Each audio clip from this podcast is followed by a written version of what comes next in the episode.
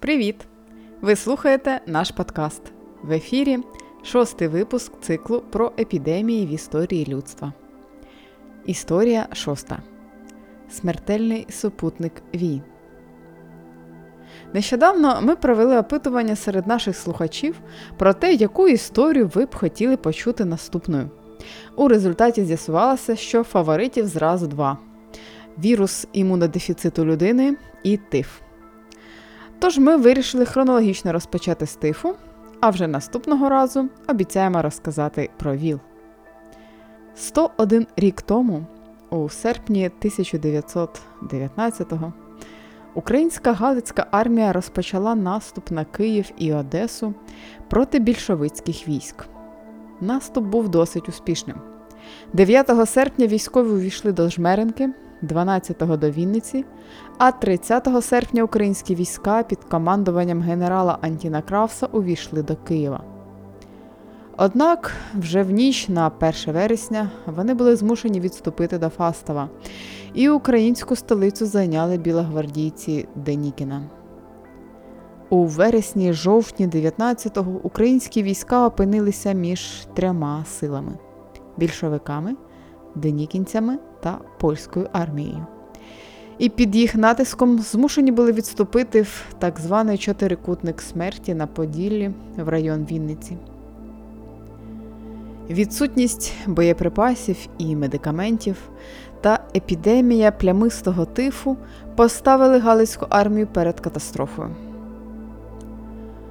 Чим скінчилася боротьба українців за свою державність 100 років тому, ми розповідати зараз не будемо.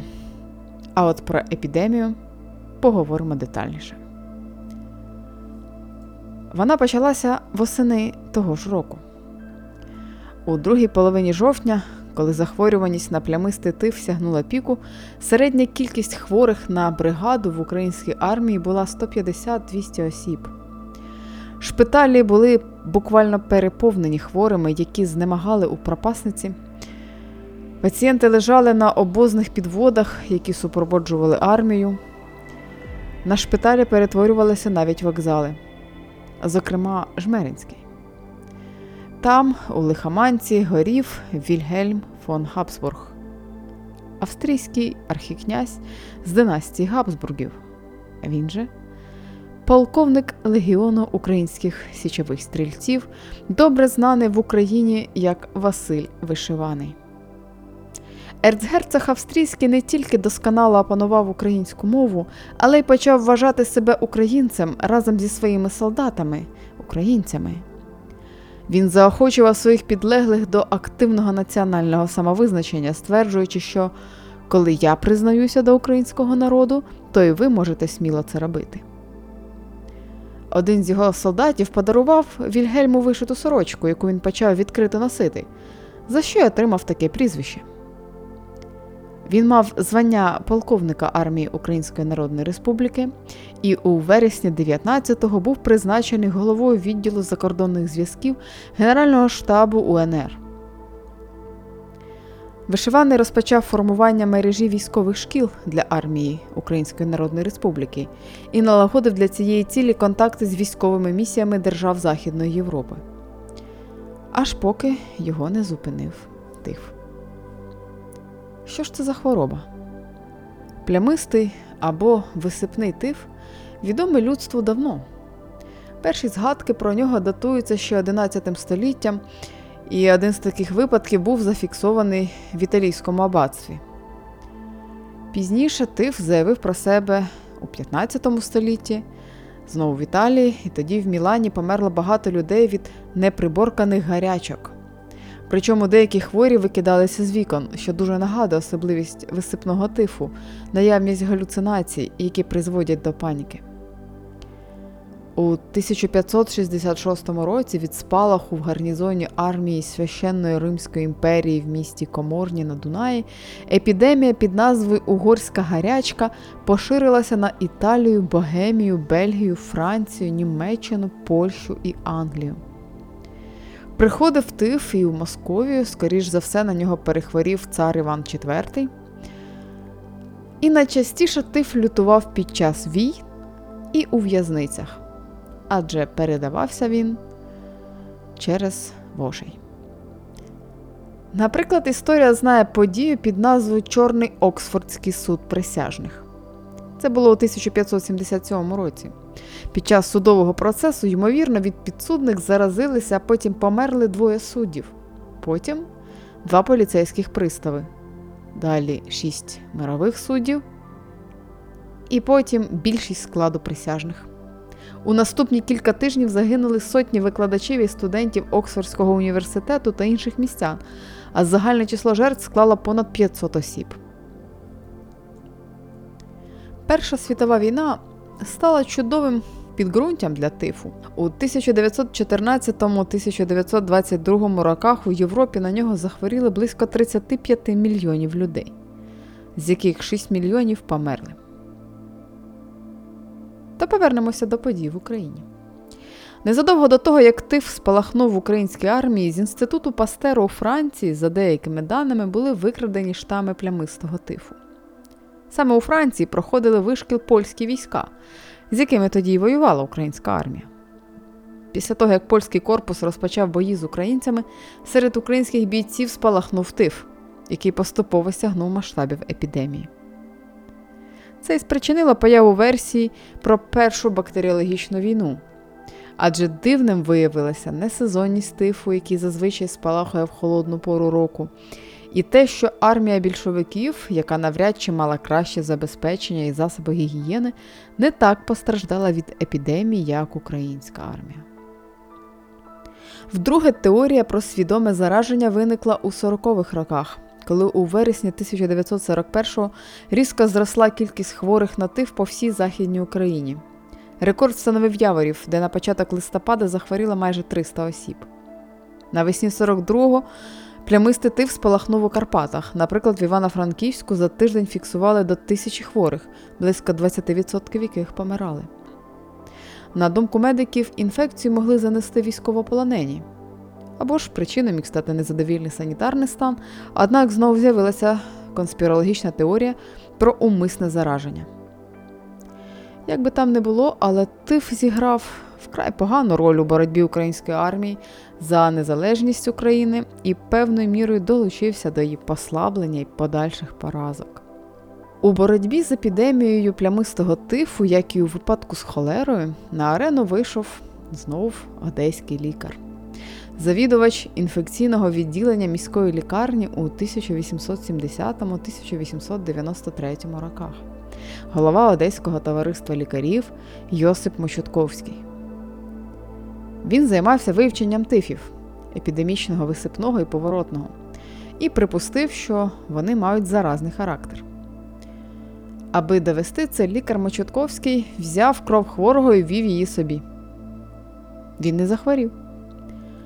Але своє припущення не полишав і спробував заразити себе шість разів, аж поки спроба вдалася. Через 17 днів після початку експерименту він захворів. Спочатку відчувши гарячку, марення, а через два тижні на шкірі з'явилися плями, характерні для висипного тифу. Протягом декількох тижнів лікар Мощутковський перебував на межі життя і смерті, але одужав, хоча й отримав серйозні проблеми з серцем як побічну дію хвороби. Важко уявити, наскільки сміливою людиною треба бути, аби свідомо наражатися на таку небезпеку. Але Мощутковський на власному прикладі довів заразливість крові хворих на тиф, провів ґрунтовні дослідження інфекційної хвороби і захистив про це дисертацію. Втім, ефективну вакцину від плямистого тифу винайшли вже у 1942 році, а саму хворобу навчилися лікувати антибіотиками. Крім плямистого, людство знає ще й черевний тиф. Він передається, як і холера, через орально-фекальний шлях і викликається бактеріями з роду сальмонелла. Він не менш відомий, ніж плямистий, а серед його жертв Олександр Македонський і засновник Римської імперії Гай Октавіан Август. І якщо Македонський від тифу помер у 32 роки, то Август успішно одужав. Найяскравішим прикладом масових випадків захворювання на черевний тиф у період античності є так звана чума Афін у 430-426 роках до нашої ери, яка насправді не була чумою, а якраз черевним тифом. Та епідемія змінила стародавнє ладу до невпізнаваності і, на думку деяких істориків, послужила однією з причин занепаду елінської цивілізації, адже в Афінах тиф забрав кожне четверте життя. Знали про чарівний тиф і римляни, і ви не повірите. Але лікували його досить успішно. Лікарськими травами, зокрема корою верби і пажитником, які справді мають протизапальний ефект. Більше того, помітивши, що ті хворі, які одужали, набувають імунітету і вже не хворіють, римляни почали спрямовувати саме їх у шпиталі для догляду за хворими. Прикро, що ці успіхи римських лікарів загубилися після занепаду імперії, і середньовічній Європі довелося починати все спочатку. Знання римлян знадобилися б, наприклад, Генріху V, королю Англії, який прославився у столітню війну, що її вела його країна з Францією. Одного разу ще перед відомою битвою при Азенкурі, у серпні 1415 року, його армія взяла в осаду місто Арфлер яке захищав гарнізон чисельністю 100 осіб. Це було ніщо проти восьмитисячної армії Генріха V. Але не все так просто. За місяць осади король втратив чверть армії, взявши місто у вересні. Річ у тім, що місто відкрило свої шлюзи і затопило поля, на яких стояла армія. А це спричинило епідемію як з'ясувалося потім, черевного тифу. Минав час. І ось у лондонському гайд-парку почали готуватися до проведення першої промислової виставки у світі. Йшов 1851 рік.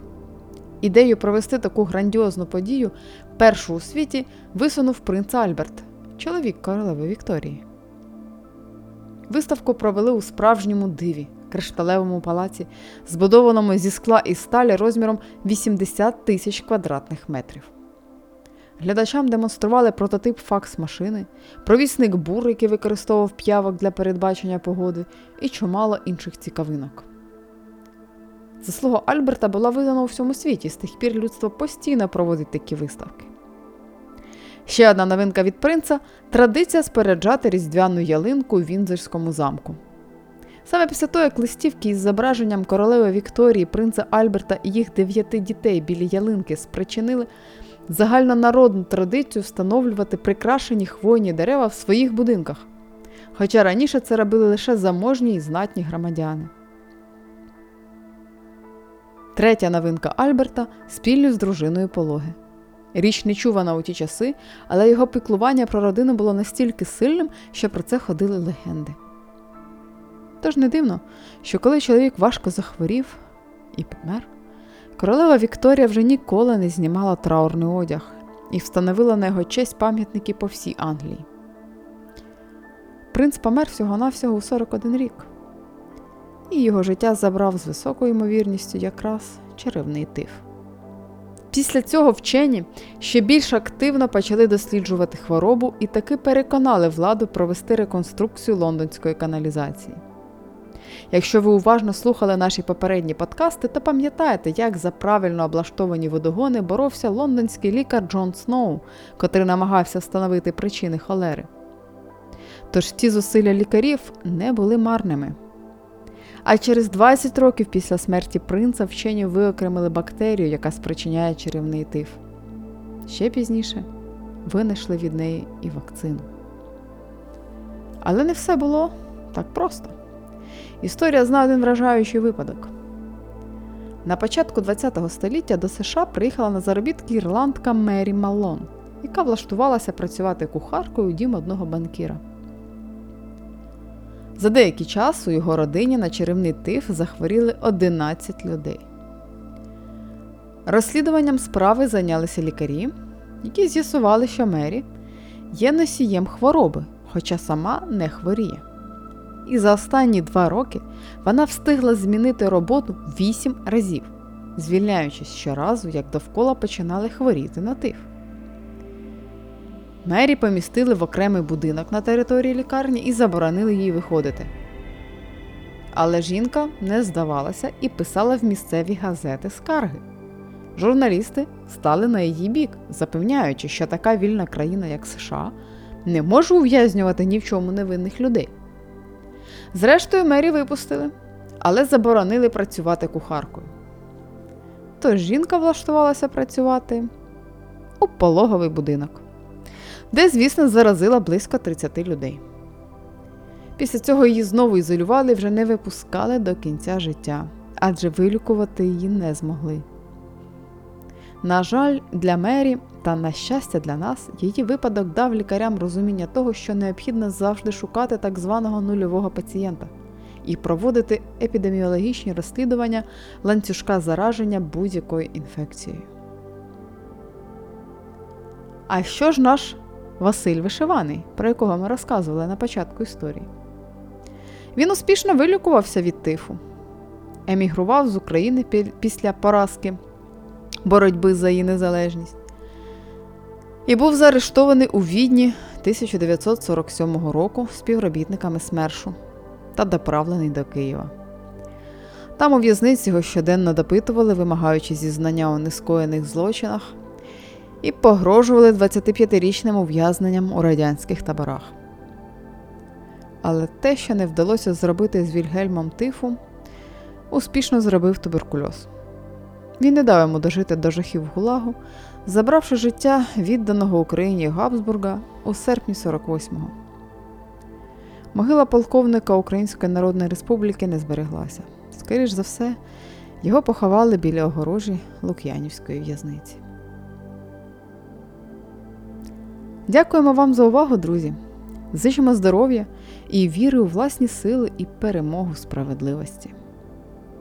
Пишіть нам у коментарях свої відгуки і побажання, і до наступних зустрічей!